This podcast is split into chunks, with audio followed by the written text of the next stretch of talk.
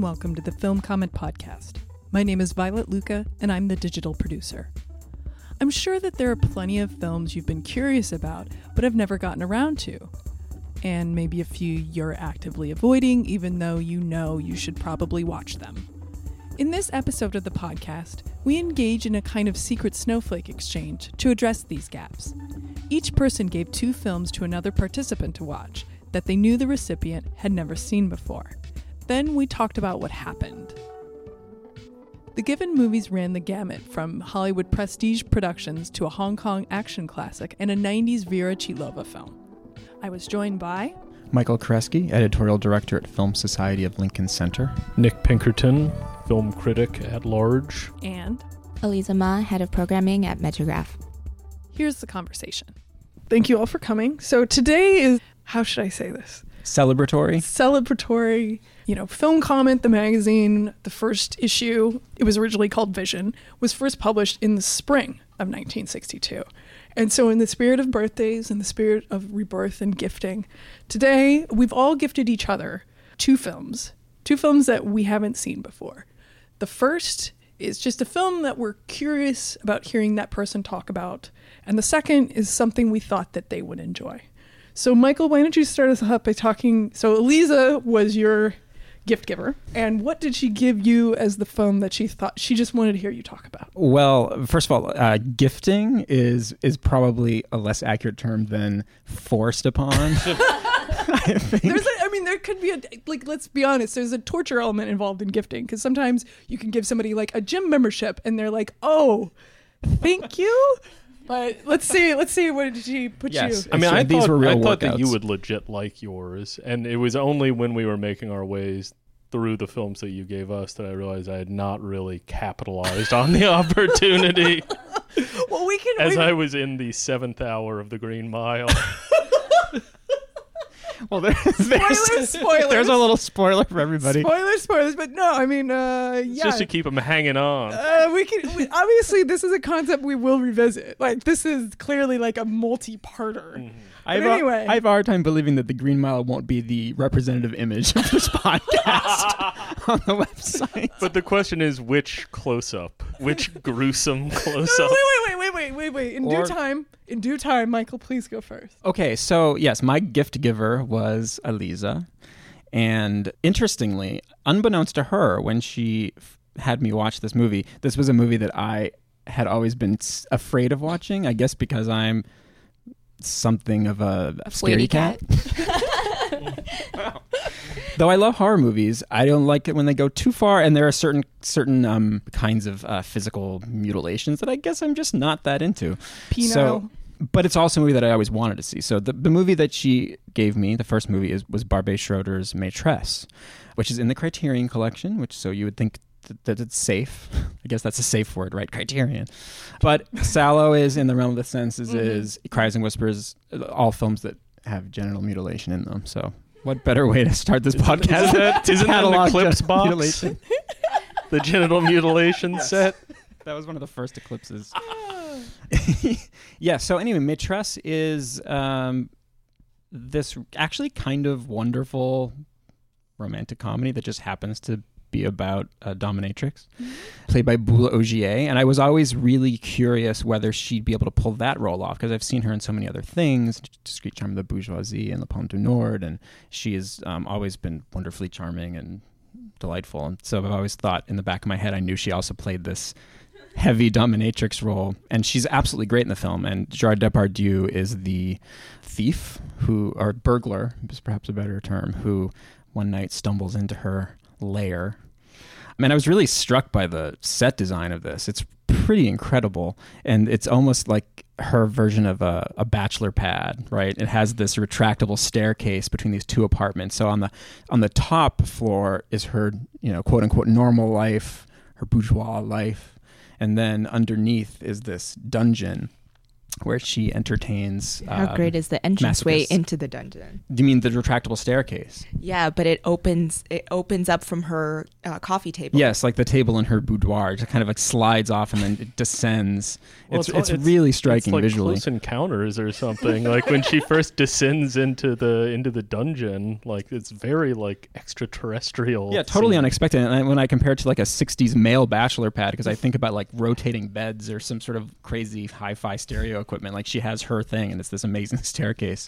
And the reason that I had uh, always been squeamish about watching it is not because I don't want to watch a movie about S and M, because there are so many great movies about S and M, but because this has some actual pretty graphic and famous infamous footage of a real dominatrix doing some things to these actual masochists, and um, one of which is the fairly clinical depiction of a man getting his penis nailed to a board. I had read about this many times, as as many of us have with like the movies we're too afraid to watch, and I thought, well, okay, well, there's a movie I'll never see, as good as I've heard it is. So that scene does take place, and I, I'm kind of I was kind of amazed by it. Although I actually I have to admit I did watch it through fingers, my fingers covering my eyes. I. I That's but, how I pictured you to watch it. I really did. Like I was, I, I was, and the dog was next to me on the couch, and the dog always, she knows when there's something tense going on in the room. So she, she, she just immediately woke up and looked at me with these sympathetic eyes and was asking if I was okay. Because I was trying like, to I was understand. Just like, oh my God, what's going on? But it's, it's actually a really amazing scene. It's, it's the, the detachment with which he shoots it. Um, is really artful. And he said many times, now that I've gone back and read interviews and seen interviews with him, that he's always trying to figure in that movie the proper camera distance from what he's showing. So he, if you get too close, it becomes kind of graphic or circus-like. If you get too far away, it becomes too dispassionate. So he found this really great in-between. It's really just, and there's no music, and it just happens. Mm. And um, and there are other things happening. You know, there's like a man who's stretched on a rack, um, which is kind of hard to watch too, but not as bad. And there are, you know, nipple piercings, and uh, there are definitely some pretty extreme things that happen. But the movie's ultimately just about this these two people trying to like make it work, I guess, for lack of a better term. And it has this fantastic ending in which they're both in the driver's seat of this car, finally coming together and um, able to kind of embrace their sadist and masochist side. And it's really kind of lovely. And I thought it's that it was kind of an incredible shot of both of them in the car at the end. It's an incredible shot. And you just don't know how they even captured that, right? Because they're both, I think one is pressing on the gas and one of them is pressing on the brakes. Yeah. And they're careening through the woods. And uh, I don't know. So thank you, Aliza. I conquered a fear, and I had a really great time watching Maîtresse. My pleasure. And yeah. Barbara Schroeder is actually kind of a terrific figure that people should talk about more. You've, you've not even mentioned the horse steak. Yes, I actually just thought of that a second ago. when, when I was another thing that I absolutely, absolutely fucking hate watching, though it happens in a lot of fine films, is the death of animals. Yeah. And um, quite unexpectedly for me, there's a fairly graphic one here, um, in which Gérard Depardieu stumbles upon an abattoir. Is that the proper term for a horse is yeah. killed? Uh, I wasn't sure if that was just for pigs. And um, yes, it happens fast, and it's pretty horrible, and then it's immediately followed by Gérard Depardieu tucking into a horse steak. See, I would think he would just go up to the horse and just bite it, but he waited he for wait, someone else waited. to kill it. He and waited. Cut you had to wait until this that is this is a younger Depardieu. That's right. Pours out. Mm. right. We're, later on, he goes. he goes to Outback Steakhouse later on. This this this is He's a little more literally elegant. An ogre now. Nick, please. Uh, well, should I should I start with the the challenging film? Yes. Okay. Well, Michael, uh, through long acquaintance, knew that uh, I had never seen nineteen ninety-nine's The Green Mile, a Frank Darabont film, which ends hysterically with the line, "Sometimes the Green Mile seems so long." After one hundred eighty minutes. After one hundred eighty-eight minutes. um, One of my favorite last lines. Yeah. Bef- uh, but just as a preface, I just want to say, for anyone out there who's wondering how this could possibly be happening right now, I have always wanted Nick to see The Green Mile for various reasons. So this is this opportunity presented itself. Um, well, and then I think a, a couple weeks back, were we not discussing the Darabont filmography? And like who, like who is this guy? Like, what kind of career is that? Like, you only direct prestige Stephen King adaptations and nothing else. And I, and then I was parsing his filmography and found his first directorial credit, I believe, is a nineteen eighty-three short called The Woman in the Room, which is a Stephen King adaptation. It's like this man was put on the earth to do one thing and one thing only, which is adapt Stephen King novellas or longer works, and also to make The Majestic. I was waiting for you to bring that up. With James Carey, which I have also not seen. So if... I also saw that, and I spent the whole movie half out of my seat because I was like, am I leaving? Am I leaving? Am I leaving? And then I stayed. So to bring uh, those unfortunate souls who, like me up until yesterday, have not seen The Green Mile up to date, Tom Hanks uh, stars as a prison guard in uh, Depression-era Louisiana, Paul Edgecombe, who one day, while he's uh, going about his rounds, a new man is brought on to uh, Death Row, who is this absolute giant of a man, played by the late Michael Clarke Duncan. And uh, in the course of the usual back and forth between guard and captor, uh, the Hanks character discovers that this gentle giant of a man is not what he seems.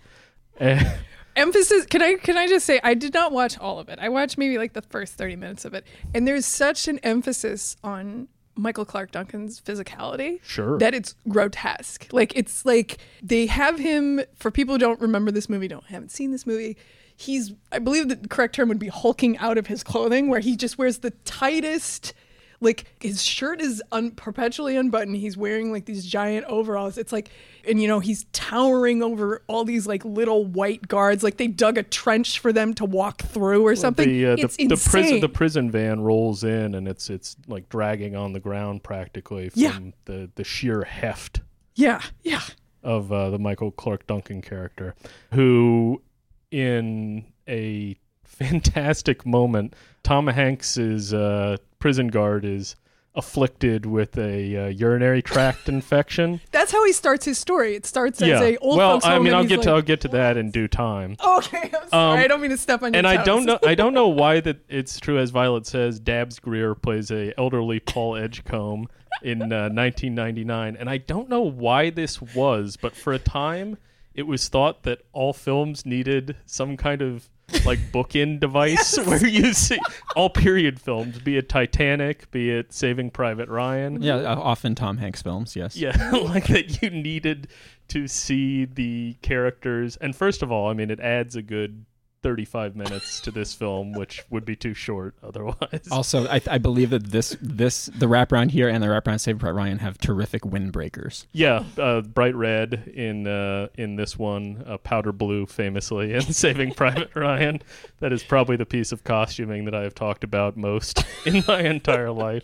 My absolute fascination with that windbreaker knows no bounds. Anyhow, Michael Clarke Duncan uh, lays hands on Tom Hanks's afflicted uh, cock, and he uh, then goes home and rails his wife four times in one night, the first time since they were nineteen years old, as we're informed.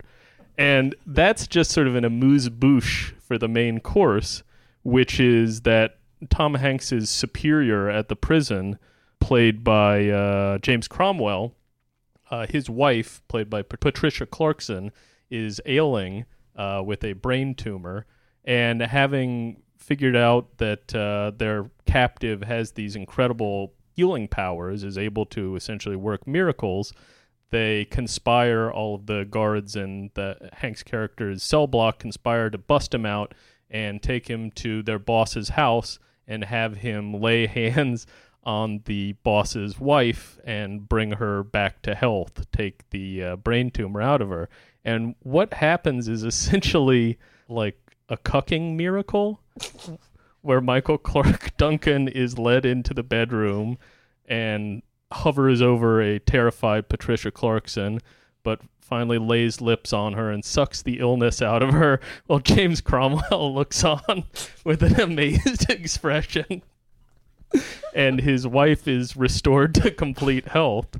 And I mean, I don't know how you can look at this scene and not read it as this miracle bull being brought in to service Patricia Clarkson and bring her back among the living. That being said, that being said, I was occasionally rather moved by The Green Mile. And it's one of these cases where individual performance choices can be very moving, even though the overall like context that they exist in is so ridiculous beyond belief. And I I mean, I won't go so far as to say I think it's successful on any level. There's no reason in the world for it to be three hours and eight minutes.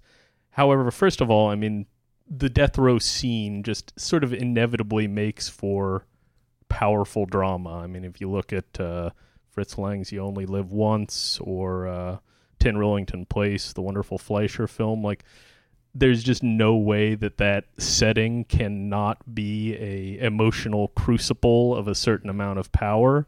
And Tom Hanks is Tom Hanks. There are some deeply silly moments, including his first micturition after his urinary tract infection has been cured, which if this isn't like a GIF now, I don't know why it isn't. Like, this thing should be huge. his his borderline orgasmic urination, but because there's so much there's so much weird attention play to it. He tells this old woman at the old folks home in the beginning, like, I had a powerful urinary yeah. tract infection, yeah. perhaps the worst of my life, and it's like, why are you telling this? What a horrible like, well it's it's the it's the catalyst for this very strange story of healing. I mean, yes. now now one of the reasons that I one of the many reasons I wanted to watch it. One is just that there's just, for me, so much ridiculous quotable stuff in that movie, yes. and, and I just want you to be in on the joke.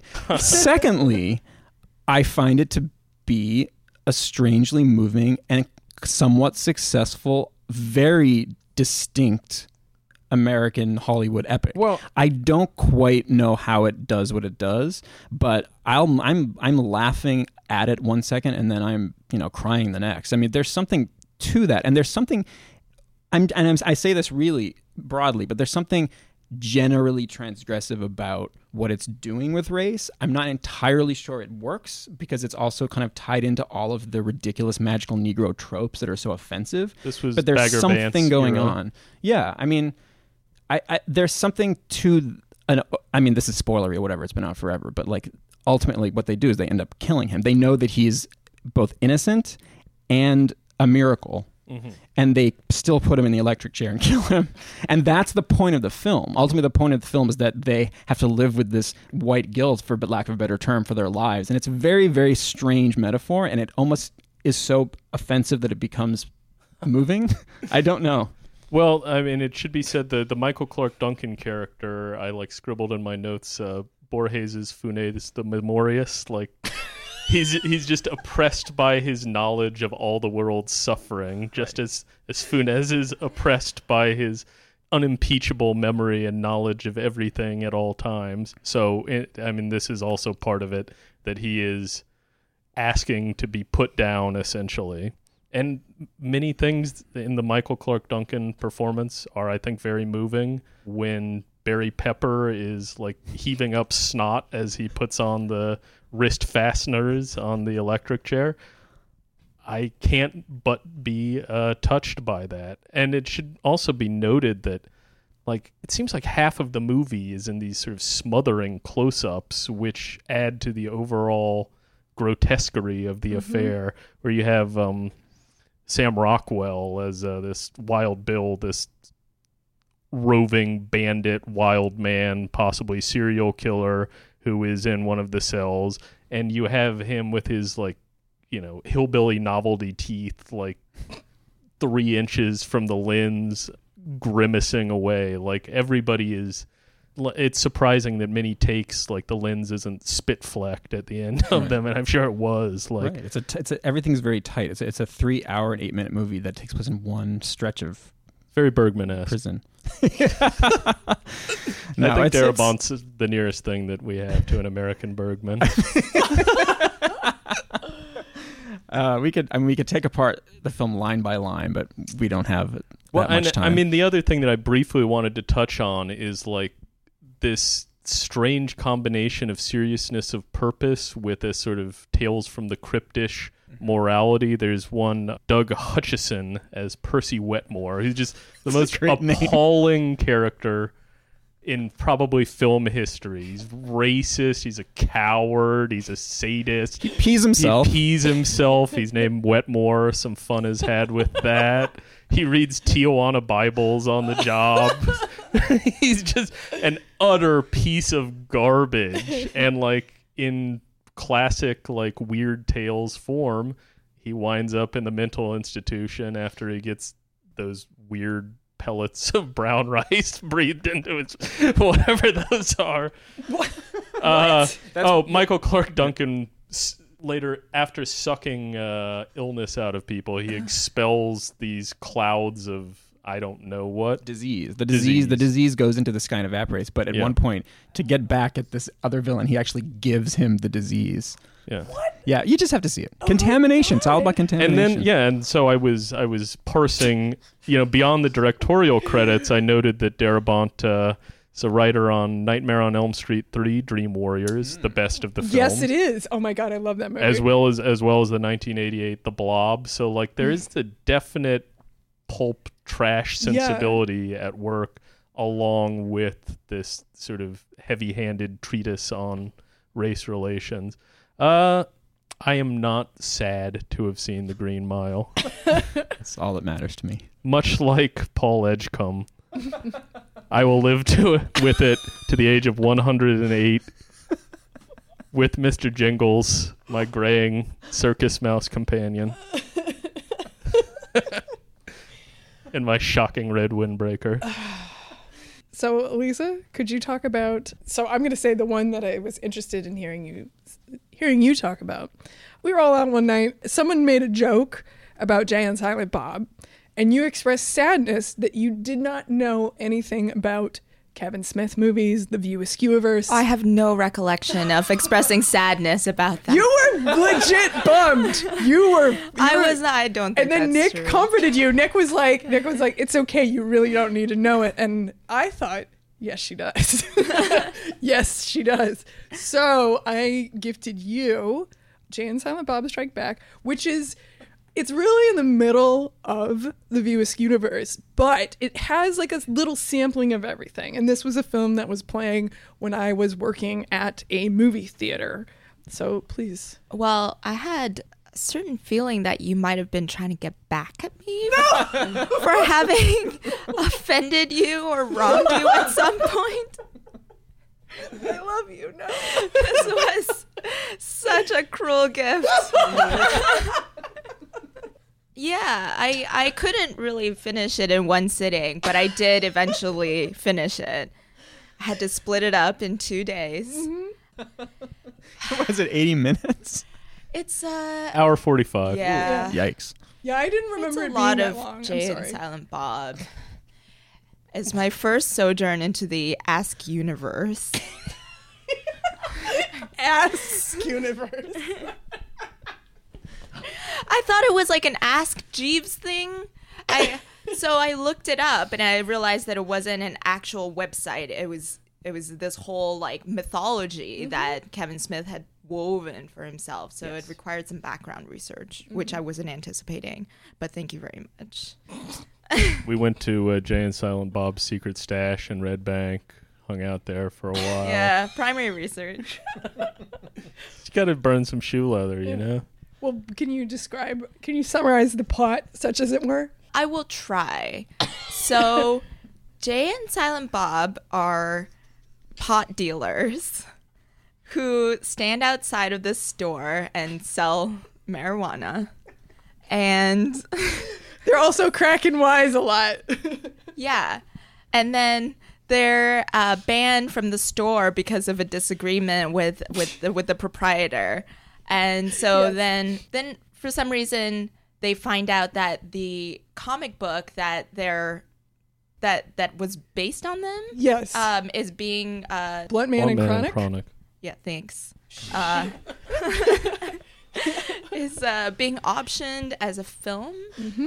by Miramax. Yes. And uh, was indeed going into production, and um, they were not getting a piece of this, so they decided to go on a road trip from New Jersey to Hollywood. Yes. Um, and on this trip, they encounter many colorful characters, including uh, a group of diamond thieves disguised as uh, like hippies. Like hot women. Like hot animal activists. Yeah. Who trick Jay and Silent Bob into kidnapping a fake monkey mm-hmm. who's actually a decoy for their entire diamond thief operation. Mm-hmm. Then Jay and Silent Bob end up believing that these girls have passed away while the monkey and the two men go on to... to Hollywood. Somehow. This is as long as it sounds, by the way. Yeah. This movie really gives you... The only way to talk about this film is to summarize it. Thank you, Aliza. Yes, yeah. Yes. So, but in in the end, they end up uh, storming ho- Hollywood together. They go into the, the film studio mm-hmm. and uh, end up... end up. Uh, what do they do? They somehow reunite with the monkey. I, I I can't. It's, this is so insane. It is. And it's they reunite a, a, with the monkey, and then they Jason they meet Jason Biggs mm-hmm. and uh, what's that guy? Dawson from Dawson's Creek. James oh, Vanderbeek. James Vanderbeek mm-hmm. and Jason Biggs, who are playing the fictional version of Jay and Silent Bob. Bluntman and Chronic. Yeah, in this in this fake Miramax movie within the real Miramax movie, mm-hmm. uh, directed by. Um, Chris Rock? Is that right? I, I I conflate the action in this with their cameo in Scream three. I'm not which kidding I, you. Which I've learned is also part of the Askewniverse. Mm-hmm. Um, but but in the end, everyone's happy. There's a concert and everyone everyone's there. Um, Morris uh, Day and the Time. Yes, yes, because that for some reason Morris Day and the Time is totemic to Jay and Silent Bob, even though they have literally never mentioned it in any of the other movies that they've been in. But they still have a big party at the end, big American party. So I was shocked because apparently this film was a mild box office success. Yeah, because I'll say this came out in August of two thousand one. Of course, the month right before September eleventh happened. So as I said, I was working at the movie theater at the time. And so a lot of these movies got held over. People would come in and say, I just want to watch a movie right now. I really don't care what it is, which is why Ke- the Keanu Reeves Hardball, where he coaches a all-black inner city team of kids, was a huge box office success. I too. was at a video store at the same time, and everybody wanted that movie. Yep. Not not Jay and Silent Bob. At my video store, nobody rented Jay and Silent Bob, but Hardball. Yeah, big I'll, deal. I'll briefly note I saw it at the bottom half of a drive-in double bill with the Nicole Kidman vehicle, The Others, oh. and I think about ten minutes before the ending of Jay and Silent Bob Strike Back, I just drove That's out. Actually, no, you you noted to me the point at which you walked out. Oh yeah, yeah, when Will was, Ferrell's like rolling around on the halfway hood. Halfway through, actually, it just kept going after that. You you you were all excited. You're like, oh, it's almost over. Yeah. No, yeah. no. But the thing is, I think I may have been incorrect because there's a lot of repetition yeah. in yes. it. So, uh, and again, my memory's not so sharp. Having sixteen years ago tore out of the gravel like driveway leading into some greater Dayton area drive-in theater. But please give I mean I mean your your plot summary was pretty damning, but please uh, your thoughts. Your well, thoughts. I actually found it, you know, after after the experience of having to watch the film, um, I actually think that it's it's kind of like an innocent movie. It's a sign mm-hmm. of more innocent times in a way. Yeah. Um, they're just like mind is so blown by the concept of the internet, mm-hmm. and that's sort of a constant theme throughout the throughout the film is that um, these guys are trying to explain to themselves the concept of the internet, mm-hmm. and their concept of it is so innocent yeah. and sweet. It's just like people go on message boards and make fun of each other anonymously. And then at the end, you can actually track them down and beat them up for saying bad things about you online. So yeah. I guess all of us are just patiently awaiting Kevin Smith's treatise on the internet today. Yeah. Well, so there's a new Jay and Silent Bob film in the works. Oh, marvelous. For all of us heads.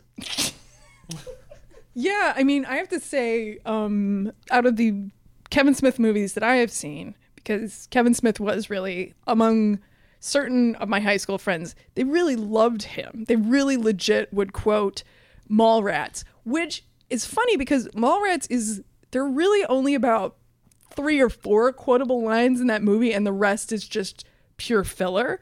I feel like the reason why I wanted to sort of introduce you with uh, uh, James Silent Bob Strike Back is because it feels like, it is like a weird thing that could only happen at that time, where Kevin Smith very famously started off with Clerks. There are some people who would still stand by that movie and be like, look, this is like a good representation of being a wage slave, working at some crappy job you don't really like. But this is, it, it morphed into something else. And I feel like Jay and Silent Bob is like the big, like the example of like what the indie movie industry turned into was was for a very brief period of time, where it was, there are these idiots that that really don't do anything. It's just a road movie, and yet it's still referencing all this pop culture. Like Carrie Fisher appears as a nun. That uh, well, I also yeah. think all by that point it became a brand. Right. I mean, that was slowly happening over the nineties. By the time this right. movie comes out, it's so up its own ass. It's so meta. Yeah. It's so into itself that it's just a brand of indie film. Yeah. Yeah. It was so of its time in the sense that it, first of all, got away with a lot of gratuitous cursing and mm-hmm. very offensive and sort of pointless, you know, jokes about gay people mm-hmm. and women mm-hmm. and um, even the dumb, like, fart jokes in it just were, they seem so dated now, yeah. you know, from our perspective. And the, and the meta stuff that you talk about, like the stars who appear in the studio talking about themselves, Jay and Silent Bob crash into this like painting of a set uh-huh. and they're trying to walk into it, and they do that Looney Tunes thing where they just like fall back and then people come and like roll it away. It's a total trick of the eye. That, to me, it's just a relic of this like pre-writer's strike, pre-reality T V show thing where it's just like you can be self-reflexive, but then it still needs to exist on a certain level of artifice. Right. And you can never really question anything beyond that. But, but you know, so many times you hear the word Miramax being said mm-hmm. by the characters. Um, yeah, it's just this egregious piece of like self, self-perpetuating advertisement for what it actually is. Right. And there was, um, I will say that Jay and Silent Bob, so aside from the fact that Bluntman and Chronic really was a cart, was, was a comic book, there was a special comic book released in the lead up to this film, which uh, involves Suzanne the Ape, which is the animal that you referenced earlier. And the website that bedevils them and where all these people are talking mad shit about them is called movie poop shoot dot com, which is oh, very yeah. clearly... I have that in be, my notes. Yes. movie poop shoot dot com. Which is very clearly supposed to be Ain't It Cool News. Oh. And like, it's so fascinating to me that this, you know, as you say, it's very much of its time, but it's a harbinger of many things to come. And like, what... To me, Ain't It Cool News, their, their executives were very clearly paying attention to what Harry Knowles was doing on that site and the weird power that he, you know, wielded. And so that's just sort of why we are stuck in this per- endless cycle of, like, comic book movies where, you know, th- they know that these people, these fans will always come out for these movies regardless of what is in them because it's their book, right?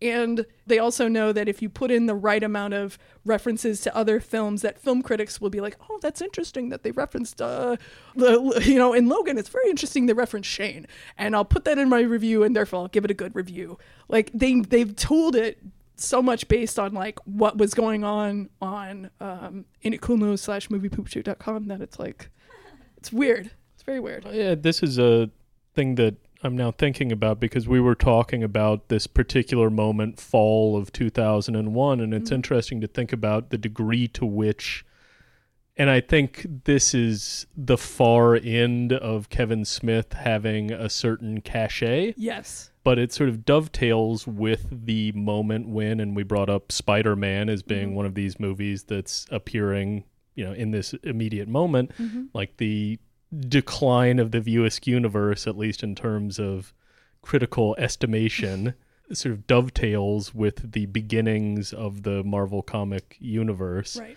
And uh, I'll just briefly throw in, because this is something that has haunted me for a very long time, that circa, I'd say about nineteen ninety-nine or so, there was a Esquire magazine feature, my father was a subscriber, in which various uh, experts were asked to name the next Martin Scorsese, including Martin Scorsese, who selected Wes Anderson. And among those uh, polled was Andrew Saris, who said Kevin Smith. Oh, no. And this detail has chilled me for a long time. And maybe in a different world, he could have been. Well, no, I mean... in the Askewniverse, perhaps? Yes, Aliza, the Askewniverse. um, I'll talk about my movie now. Nick gave me some Call It Loving, so could you say why you gave that to me? Well, because I know you're a feminazi. And I wanted someone to put a bee in your bonnet. And it has all sorts of dicey stuff with, with regards to relations between men and women. Mm-hmm. Also, I think it's a very, very wonderful movie. And, I mean, this was supposed to be the one that was uh, going to get you agitato, but with the benefit of hindsight, both of the movies that I gave you I believe to be actually good. Yeah. So I should have given you some just flat-out fucking trash. Like I said, we'll do this again, and you can punish me. Okay. Punish away. Um, you can avenge Aliza. So this film, which is directed by James B. Harris, the film starts in a carnival. Well, actually, excuse me. The film starts with a fantasy sequence, and there's this voiceover narration by this woman we'll come to know as Scarlet, who she owns this giant mansion somewhere, I guess in California, somewhere on the West Coast. It's always sunny. It's always beautiful out. Uh, they're by the ocean. And she's playing a widow. And Zalman King, who's who plays the, I guess, the main character, Robert, is walking her around and playing this uh, undertaker. And it's sort of like this prelude to the widow, Scarlet, having sex with the undertaker, Robert. And she gives sort of this very bizarre voiceover narration. And then it goes to a carnival. Carnival, of course, being a site of desires and forbidden things and uh, voyeurism, right? And he goes to this one tent, which has a Sleeping Beauty. And it's this, it's just this woman, you know, young woman played by Tisa Farrow, who's lying in bed. And, you know, she has this gauzy curtain around her, and men can pay a dollar to kiss her and try to wake her up. And Robert hangs around after the show, and he comes up to the the setup of this uh, particular attraction is very crazy because it's, it's doc- a man who's dressed up like a doctor and a woman, older but sexy, dressed up as a nurse. And he goes up to the doctor, and he sort of asks him some questions, and then he offers to buy the Sleeping Beauty. And the doctor sells it for twenty grand. And he gives Robert the serum that keeps her asleep. And so you can't, and because when he's presenting the attraction, you don't know why this woman is asleep. It's like, okay, is she in a coma? And then it's like, no, this is a medically induced coma. Like someone chose to put this woman to sleep. They don't know who her parents are. He bought this attraction from someone else. She's been asleep for eight years. So that's a disgusting premise. It's a very just like, it's like, I was like, wow. So Robert takes her, the Sleeping Beauty, back to the mansion where Scarlet lives along with Angelica, who helps role play too. And she sometimes dresses up as like a sexy maid or a naughty nun. And eventually, you know, the girl comes, she wakes up. Her, she, the drugs get out of her system basically. And he starts to have a romance with her. And she has been asleep for eight years and she's still a young woman. So she kind of acts like a high school student. She has these very naive ideas about what love is, but she slowly gets sucked into like the games that Scarlet and Angelica like to play. And Robert sort of gets frustrated and he's like, I'm going to take her away from this. I'm going to save her from this life. And then eventually she wants to go back and they do. And at the very end, Robert makes the decision to put her back to sleep and display her in the at the carnival. And it's like, it's like, it was like so hard to watch that ending. Oh, like it's it, like Lola Montez level discomforting. No, it, no, like I said, it was like We Won't Grow Old Together, which is just, I feel like We Won't Grow Old Together was very helpful to me because it just showed I was in a terrible relationship that was a lot like the one that is shown in We Won't Grow Old Together with an older man. And I was like, wow, yeah, no, this is really what this is. I won't grow old with this fucking guy. Goodbye. And it's it's a real eye-opener. And I think, um, you know, Nick, you we were talking a little bit before we did this. And, um, you know, sometimes I think it is kind of useful to show misogyny and just be like, look, this is what a man will do to a woman if unchecked, right? Like, it's really um, well, and I, instructional. I, and, I, and I think this comes up in the interview that I did. And yeah. This is, you know, something that James Jimmy has always talked about, is that this was a movie made by a guy entering middle age who, by his own confession, had had little success in keeping together adult relationships. Mm-hmm. And it's a very unsettling bit of self-analysis, of purging, and it is a very discomforting movie for all of those reasons. But one of the things that I find so worthy about it is that it is just that honest. It is mm-hmm. not somebody trying to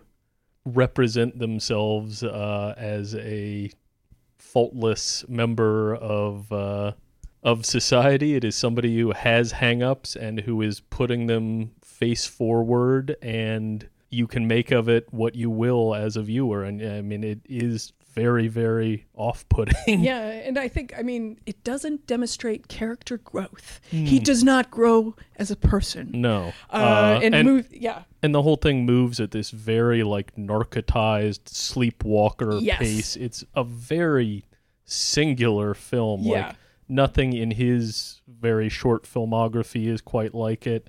There's very little in American cinema of the early seventies that I would really liken it to. No. This and, and Zalman, glacier-like pace. Yeah, and it moves in and out of fantasy. Like, a scene will start and you're not really sure if this is like one of the role plays. So, certain role plays get repeated and you realize that it's literally the same thing every time that they do the role play, sometimes with different people playing different roles.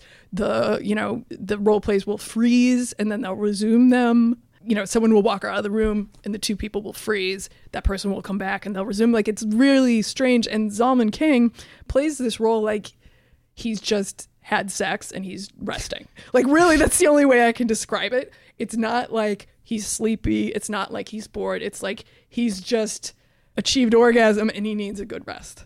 And we'd, we'd be remiss not to mention the fact that uh, Richard Pryor yes. is... He's in a totally completely different movie. Oh, yeah. And no, and the, the thing with... So, um, Richard Pryor plays Robert's best friend. And, you know... Slash charity case. Slash charity case, yes. Very importantly, slash charity case. And Richard Pryor is basically somebody who has a massive drug problem, who can barely enunciate. He's constantly smashed on some substance. You don't really know if he's just drunk all the time. You know, there are a lot of scenes where the scenes where he does appear, he's like sweating profusely, and then he like dies like halfway through the film. And it's a really amazing, interesting performance by Richard Pryor, and it's unfortunate that he didn't get to do more like kind of complicated roles, because he really brings something so unique and like interesting to it. Yeah, I mean, he's the one character, and it's, I mean, it's so strange the world that this takes mm-hmm. place in. There's like six people that you see the yes. entire time. Yes. The action principally moves between this like mar- baronial estate where and a money, jazz club. Yeah, and money is no object. Yeah. Like, again, because getting at the idea of fantasy, there's nothing that they can't afford. There's nothing that they can't do, and they choose to do this.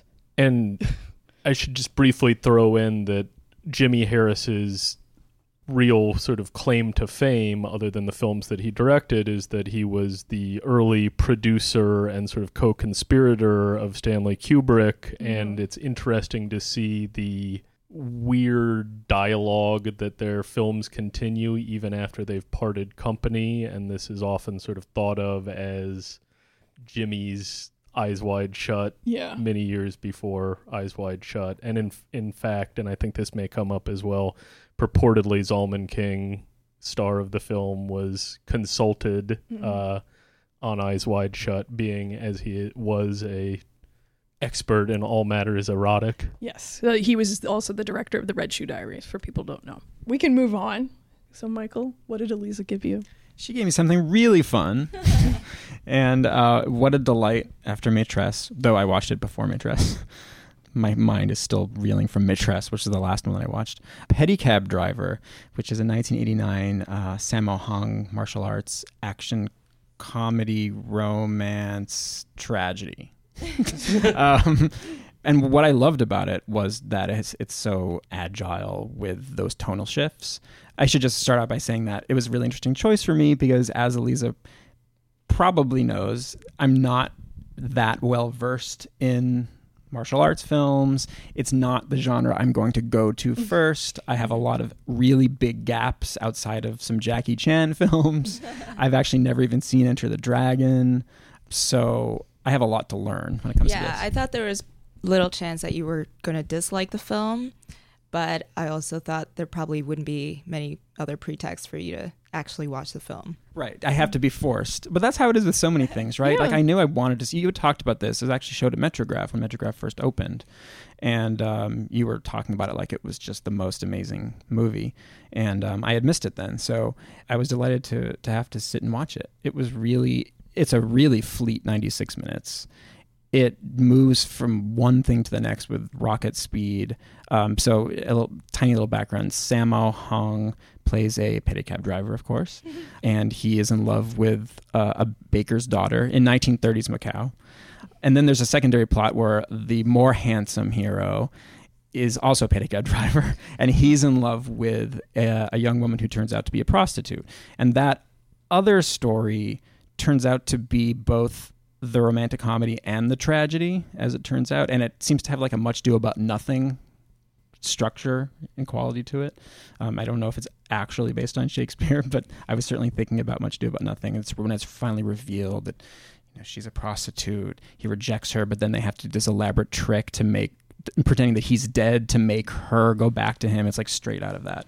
But of course, in between all this, there's like insane, amazing, brilliant, calamitous, disturbing at times, but always amusing fight scenes. I mean, just, I, I so I had never seen Sammo Hung do these stunts in a movie before. I mean, he's he's amazing. He has this girth, and he's just yeah. like throwing his body across the screen in ways that you didn't think would be possible for anyone, let alone somebody his size. Yeah. I mean, it's just so tightly edited. I mean, there's just these fast set twos, but then all of a sudden, it'll slow down for a second just as the foot hits the head with such an insane violent burst that it just sent me, like, you know, reeling back on the couch. I was giggling to myself, watching it by myself. And then also uh, the, the version, the D V D that you gave me um, is actually open captioned as opposed to just subtitled. So every single thing that happens, it says like in bone crunches, you know, every sound is, is written out. So it actually made it a little more visceral because um, there's a lot of bone crunching. That's true. A lot. Yeah. Um, it was just a complete delight. I want to see more. Yeah, uh, he actually directed this one too. Yes, um, I should have mentioned that. Yeah, he, he's so light on his feet. It's almost as if he defies gravity. I mean, he's yeah. um, one of the great performers and choreographers of uh, of that period. And there's an amazing set piece where I think he's in a pool hall, and he fights this gang leader who's played by Lau Kar-Leung, the, the very famous action choreographer for a lot of kung fu films during that period, through, uh, I think, uh, three different rooms. Mm-hmm.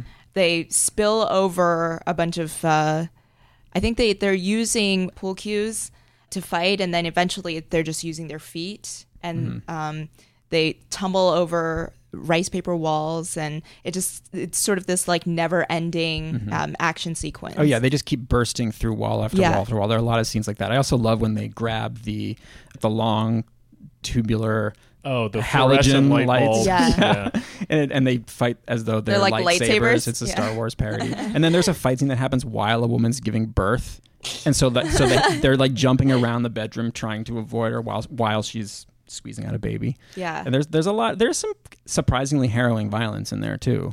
Yeah. Um that kind of took me by surprise, but hey, it's all in good fun ultimately. Yeah. Well, I think it has the sort of levity of a, a great, you know, musical. you know, every set piece is just very, very choreographed and elaborate, and it's very expansive. So, yeah, if, if you like a good musical, yes, I think you'll like do. The Pedicab Driver. Which you know I do. Yes, yeah, no, so I, I knew that you do. So yeah, it was fantastic. Thank you, Lisa. Well, Michael, you mentioned uh, Enter the Dragon. I would say a, a good follow-up uh, if you're newly inducted into the cult of Sammo is as a uh, film, which I don't know what the uh, Cantonese title is, but the English title is given as Enter the Fat Dragon. I was looking him up and I noticed that, actually. Or there was one, I think, is there one called Crouching Tiger, Fatty Dragon? I saw, I There's saw a this. lot of variations on that. Um, yeah, it's, it's essentially a, a theme that's gone back to quite a lot. Body, body positivity. Yeah. So before there was the Askewniverse, there was Woody Allen's Northeast. And what uh, what my good friend Michael hooked me up with is Woody's September, uh, which I actually was not completely certain as to if I had or had not seen it. They do kind of blend together at a certain point, and mm-hmm. a lot of them... Uh, in my case, were viewed as a teenager, but in point of fact, I had not. I went in totally cold. The film is a chamber drama. Shocker. No, but really, this one. Yes, you never even I, see I don't. Out there's window. No outdoors. No, no glimpse of the outdoors.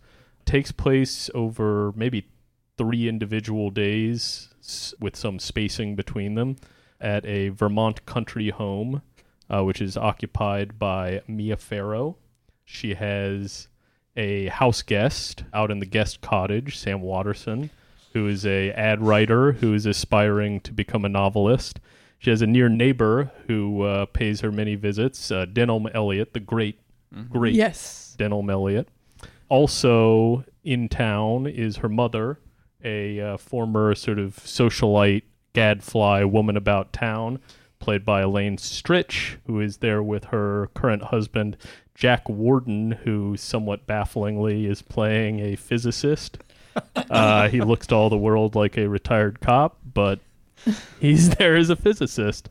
This sounds and, like a parody of a Woody Allen movie. Well, what I didn't know going in, but which I grokked pretty quickly, is that like all or like very many Woody Allen films, it has a sort of text that it's built out from, which is Chekhov's Uncle Vanya with some gender flips. I actually, well, within the first ten minutes, noted this kind of moves like the Konchalevsky Uncle Vanya from nineteen seventy. Which is one of his favorite films, apparently. Yeah, and as well as Menahem Golan. Um, great minds. And... uh It's very, very handsomely lensed, in Variety Speak, by Mister Uh, Carlo De Palma. I uh, I think probably the main attraction for most folks is the Elaine Stritch performance. It should be said this uh, this sort of meat of the film is this long, dark night of the soul where everyone comes together, and there are various attractions that circulate in this small group of people, but they're very rarely reciprocated or very rarely uncomplicated. So the Mia Farrow character is very much pining for Sam Watterson, who himself is sort of hung up on her visiting friend, who is Diane Wiest, and Denholm Elliott uh, is holding a candle out for the Mia Farrow character. There is also, to tie it together with Pedicab Driver, there's a lot of good pool cue work going on.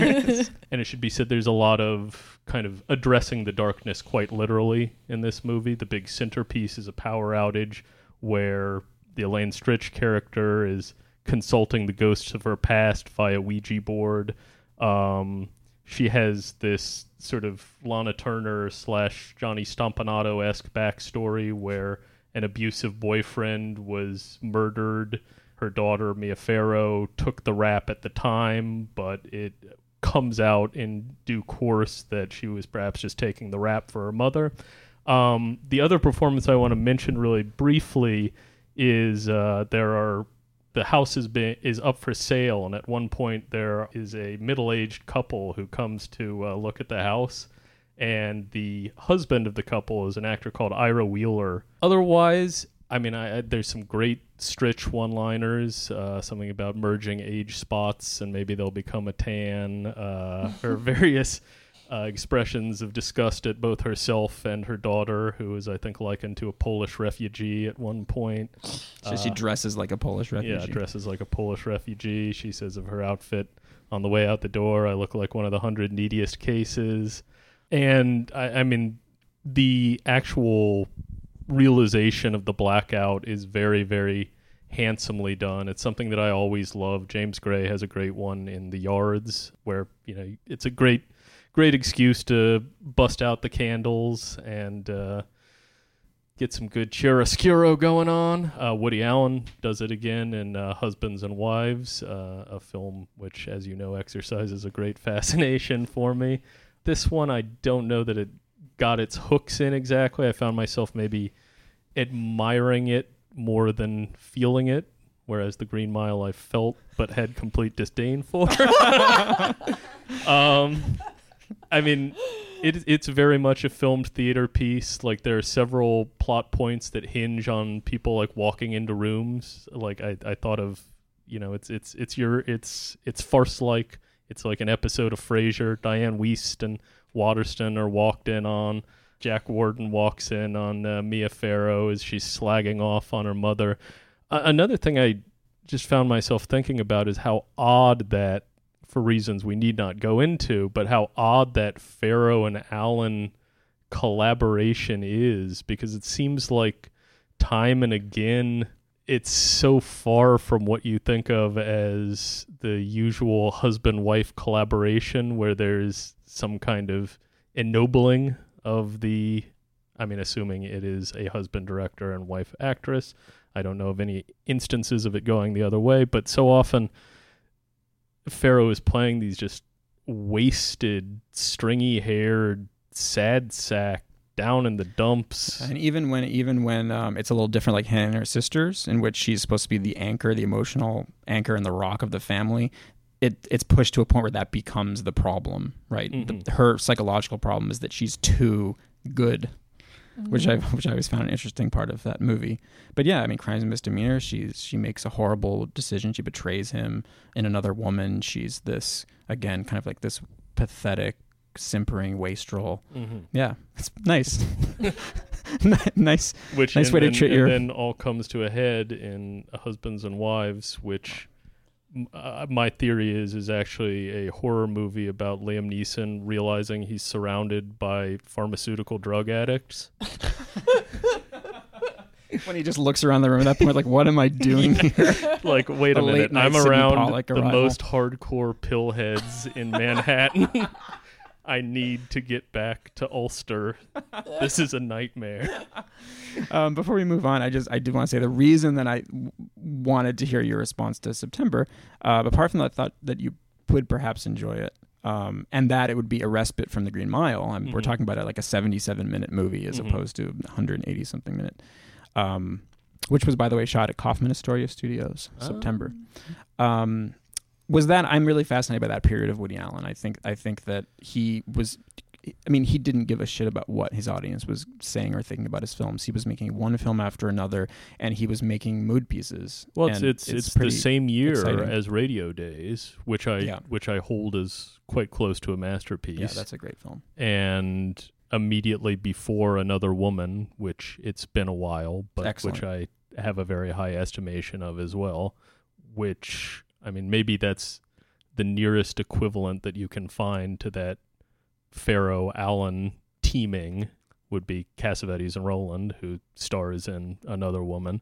Not in terms of the actual quality of the output, perhaps, but in terms of being uh, putting one's partner in somewhat unflattering positions. Um, though Cassavetes certainly was not afraid to put himself in an unflattering position as well. Um, yeah, it's it's a damn interesting run, and I mean the very existence of the movie is curious. It exactly. it is such a bleak. The most emotionally searing part of the film is Mia Farrow basically saying she doesn't want to live. Mm-hmm. I mean that's it's as extreme as that. Well, I think, and there's I not think, much at the light, light at the end of that tunnel. I think at one point she actually says, "That's my problem. I always did want to live," and that that's. Oh, right. She says, "I want to swallow a bunch of pills." But yeah. I, but, well, I mean, mm-hmm. but it's not as simple as her being mere suicidal. It's the fact of having this drive to live, coupled with life being insuperably painful, which again brings us back to The Green Mile. And really, they're the same film in many respects. Mm. They really are. Well, Aliza, I sort of used a similar... I thought you would enjoy this, but it's not necessarily an enjoyable film. It's just a lot to chew. So could you talk about... Yeah, I did not enjoy it, oh, but, sorry. but after I watched it, I, I thought it would be interesting to talk to you about it. Sure. Um, and, and learn why you chose it for me. So it's a film called Traps by the Czech New Wave filmmaker Vera Chitlova. And uh, it was made in, I believe, nineteen ninety-eight. Mm-hmm. A story that uh, is sort of elliptical, but basically centers around um, the discovery of a woman in a forest as these two men are driving through, very intoxicated. They egg each other on to rape her in the forest, and they end up driving to her house afterwards. And when she wakes up, she pretends to have amnesia and offers them these drinks um, that I guess are spiked with... Um, sedatives. Veterinary sed- sedatives. Yes. So she roofies them. Yes. And then afterwards, they um, they fall asleep for a long time and wake up and realize that they have uh, been castrated. Very fun moment um, in the film when they just kind of stumble around grabbing their crotch. And uh, I guess it takes a while for the bleeding to stop, so they talk about that a lot. Mm-hmm.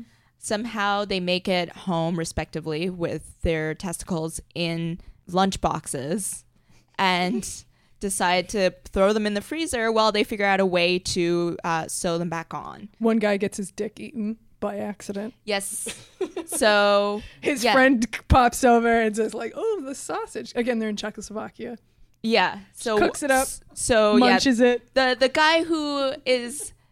There's one guy who's really handsome, and he's a sort of a government. Uh, he's a government employee. Well, he's like an ad executive.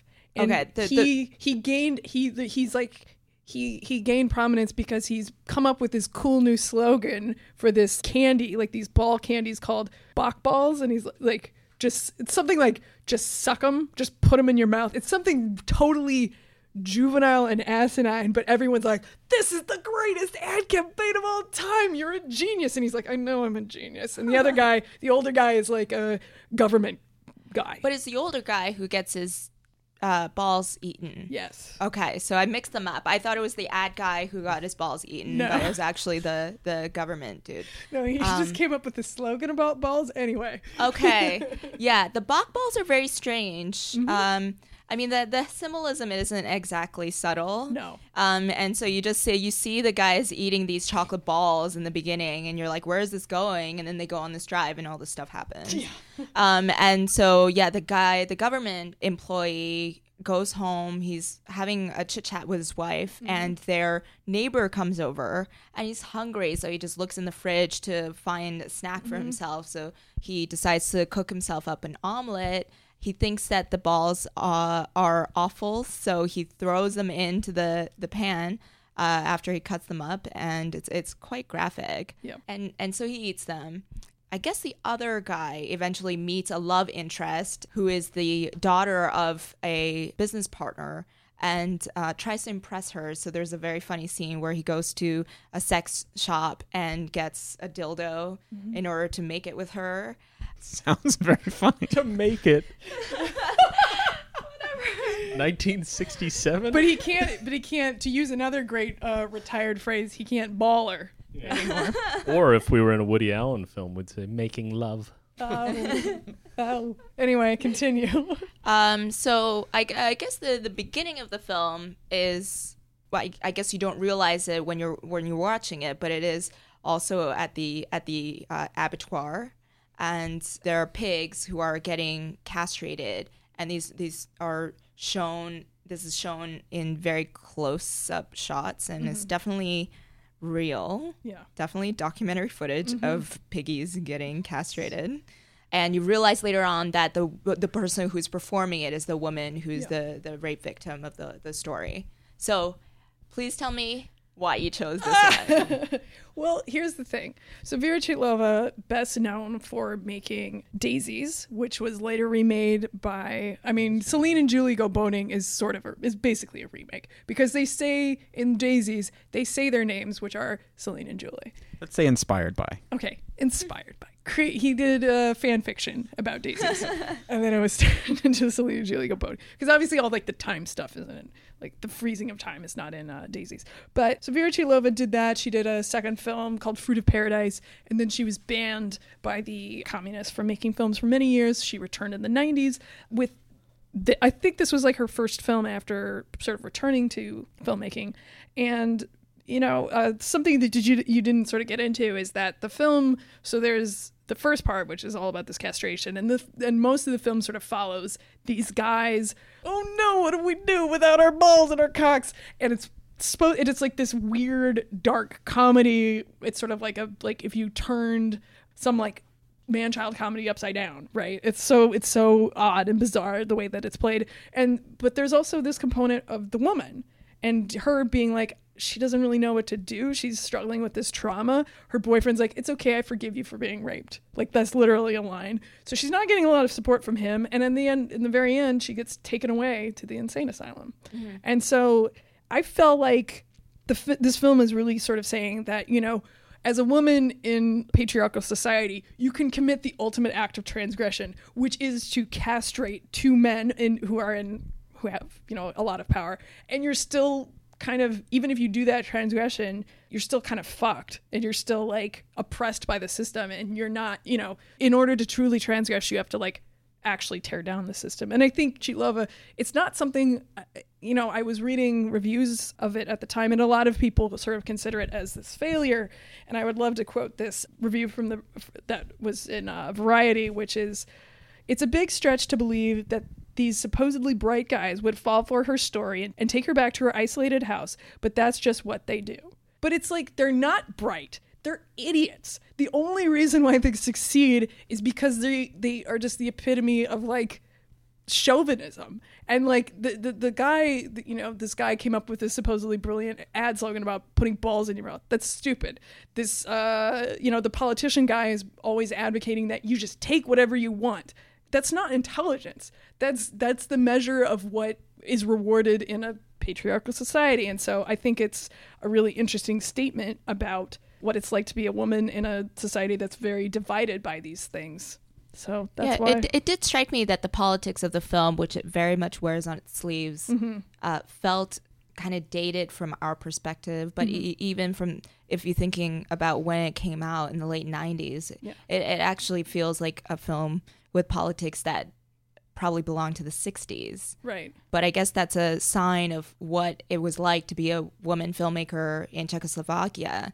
Yeah. At that time. Yeah, absolutely. And maybe still is, I'm not sure. You know, I, I think it's a pretty straightforward, staunch feminist approach. Mm-hmm. Um, and of course, having read some interviews with her, I think she would she would deny that. Mm-hmm. I mean, she always hated being called a feminist. Yes. But it is um, the the lack of subtlety just kind of threw me, I think. Yeah, it's a, it's weird because, again, it's like the, the sort of the tools that it's using to make its maybe this more nuanced point are very blatant. And mm-hmm. I think that, as you know, part of what is having good taste is like not enjoying things that are blatant. And so I think, um, yeah, this this is, you know, challenging a lot of th- things on a lot of levels. And I, I'm not and I'm not going to say that I didn't. I thought like, oh yeah, the ball thing is a bit much, but again. Um, well, I thought that the set design was really impressive, yeah. and, and I guess she has a, a background in architecture mm-hmm. studies, and um, all the interiors are extremely impressive, and and the way that she breaks up um, interior space I found really interesting. It's almost this sort of like cubist montage, and um, and and you wonder, like there's this great party scene in the first half, where you just kind of wonder if she did any blocking with the actors, or if it was just kind of uh, done on the fly, but mm-hmm. it just seemed it seems like a very s- a slick kind of sort of montage that she she puts together. Yeah, I, I mean, I th- I think that part of my issue with the, with the lack of subtlety is also in the performances. I mean, mm-hmm. maybe maybe it's different if if you understand the language firsthand, but um, just reading the subtitles and then also like watching the action, which are, I mean, the the action is quite slapsticky yeah. at times. Yeah. So it's the the combination of the um, explicit dialogue, which kind of states over and over again what the film is about, mm-hmm. and the slapsticky performances is just so over the top that kind of hits you on the head a little bit. But I, I do, I admire the mise-en-scène very much. It's mm-hmm. just, um, aside from the one uh, rape scene in the forest, which is sort of long takes and mm-hmm. a distance, um, the interiors are just uh, very sort of like just always swarming with activity and bodies, and I guess that was that was just technically a very impressive thing to to see yeah. sustained throughout the film. Yeah, definitely. And um, yeah, I think I will say, interestingly, that uh, the bigness and the obviousness is something that was present in the film that Nick gave me. James B. Harris film? No, the film that I was meant to enjoy, yeah. which was oh. Blake Edwards' S O B. And I want to say, as I was putting this duo together, my thought was, well, okay, I've got one fun movie here, and then I'll give Violet like a hot shot of toxic masculinity. Then shortly after the fact, I actually thought about S O B. And I was like, well, wait a minute. Yeah. I've actually just done the same thing twice. Right. You did indeed. You did indeed. So what is S O B? Well, quickly, uh, Blake Edwards, this is a nineteen eighty-one Blake Edwards film, the year before he did Victor Victoria. It also stars Julie Andrews. Julie Andrews is very much Julie Andrews in this film by another name. She's a musical actress who was made famous by playing Peter Pan, and she's married to this guy, um... Felix Farmer, perhaps a reference to Francis Farmer. Richard Mulligan is the actor. Yes, yeah. but but his but he plays the director, and he's always had hits. He's never failed, and then he has a giant, giant, giant failure, uh, which stars his wife, and which is somewhat, somewhat hewing closely to the failure of a mega production that Blake Edwards and wife Julie uh, Andrews undertook, uh, Darling Lily in yes. nineteen seventy. Yes, yes. So the so the film Night Wind is this huge failure. And so he undergoes a nervous breakdown, and a lot of the film is just the chaos that is around him while he's mentally incapacitated. And then all of a sudden he snaps out of it, and he's like, look, I know what I need to do to... I'm going to not recut the film. I'm going to reshoot it. And what I'm going to do is I'm going to make it really dark and really moody. And I'm going to make, you know, my wife show her breasts. And she's going to totally shatter her good girl image in this movie. Get ready. And the whole, everyone in the studio, including his wife, who's like on the verge of divorcing him, is like, please don't do this. This is so stupid. This is moronic. But then they're like, well, you know, you could actually make a lot of money out of this. So they go ahead. Yeah. He, eventually he... He so he realizes this, and there's this really goofy scene where Julie Andrews is like redoing this sugary musical number that she did at the beginning. But they, they essentially remake it as Some Call It Loving. Yeah. Yes. And she, you know, and it's all dark, and she's wearing this flowing red gown, and like there are leathermen taunting her, pulling her into this devil's mouth, pulling her into hell. And uh Yeah, and then the studio again tries to take it away from him, and they're like, what the hell is this? This is awful. And uh, he, the director flips out again, and he basically threatens a bunch of people with a toy gun and uh, tries to take his movie back, but he gets shot by the police. And so there's this big send-off, and they, you know, they give him sort of a hagiography and uh, try to treat him like he was not a totally insane person at the end of his life. And they talk about all the successes that he had, the box out, you know, again, it's all about money. It's all about like, you know, that was a great picture because it made a lot of money. And his friends, this trio of friends sort of pull a Graham Parsons on him where they get really drunk. They steal his body from the morgue and uh, they burn it up, even though his family has planned a very nice funeral for him, and no one knows that. Send he's him not... off in a funeral pyre. Yes. After this, like lengthy stealing debauch, the during which they're steadily drinking throughout. Yes. And one guy pees himself, shits himself, shits himself. it's a very, yeah, it's a very interesting, I don't know. So did you love it? I see. Here's the thing. I feel so. Again, it's like very like it's not subtle. You loved it, didn't you? Not subtle.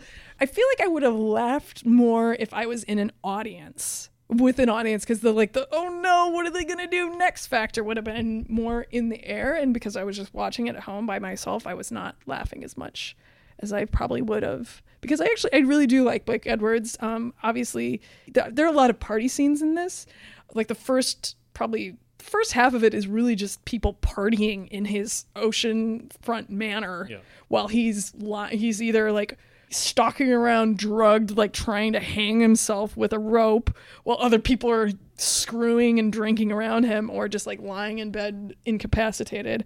But and and I really I really do like, you know, the party. Some of the Pink Panther movies, some are better than others, obviously. Some are better than others. But this is sort of, you know. I don't know. I was I, I went between sort of like being bored by it and, and really enjoying it. So I just find the basic structural conceit of it absolutely insane, mm-hmm. and so dynamically pulled off. The fact that it is essentially a triptych, mm-hmm. where we start off, as you said, with the Richard Mulligan character comatose, depressed, and like, you know, in classic, uh, like the Dorothy Parker poem, just burning through every suicide method and failing at every one of them. Mm-hmm. We have the center section wherein he attempts to launch his pornographic epic, uh, and then commit suicide by cop. And mm-hmm. then this strange, like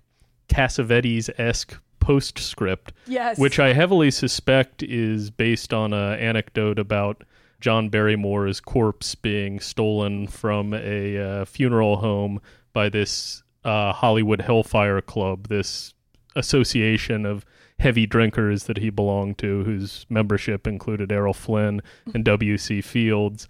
And I mean, one of many sort of Hollywood inside jokes uh, in the film. Yes. Like, I don't, there are very few contemporary, like, hard art house films that have such a bold formalist feint, like right at the middle of them. Like mm-hmm. the alleged central character of the movie is in a coma or dead for more than half of the movie. Yes, that's fucking insane. It is. It is not. It is so weird, and it it has like that. There's something out of time about it, right? Because it's all these these men.